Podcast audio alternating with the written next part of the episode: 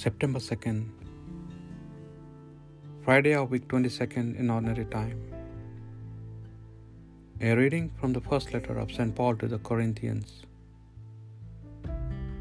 People must think of us as Christ's servants, stewards, entrusted with the mysteries of God. What is expected of stewards is that each one should be found worthy of his trust. Not that makes the slightest difference to me whether you or indeed any human tribunal find me worthy or not. I will not even pass judgment on myself. True, my conscience does not reproach me at all. But that does not prove that I am acquitted. The Lord alone is my judge.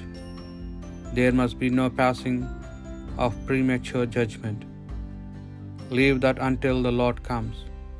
He will light up all that is hidden in the dark and reveal the secret intentions of men's hearts.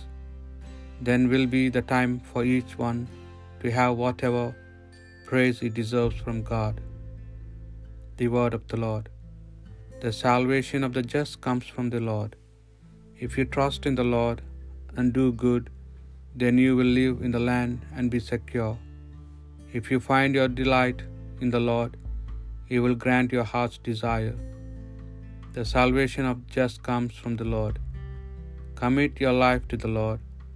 Trust in Him, and He will act, so that your justice breaks forth like the light, your cause like the noonday sun. The salvation of the just comes from the Lord.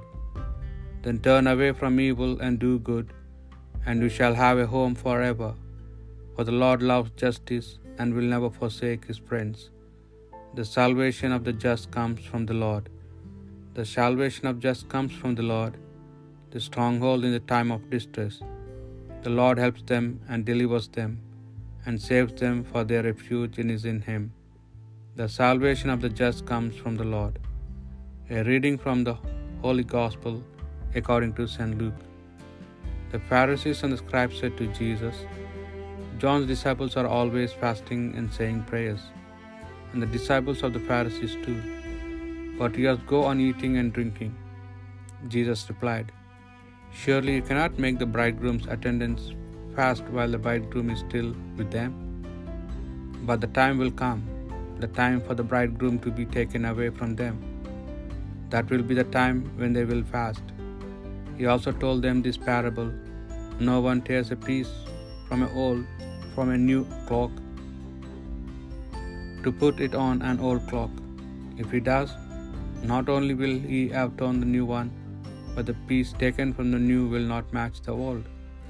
And nobody puts new wine into old skins. If he does, the new wine will burst the skins, then run out, and the skins will be lost.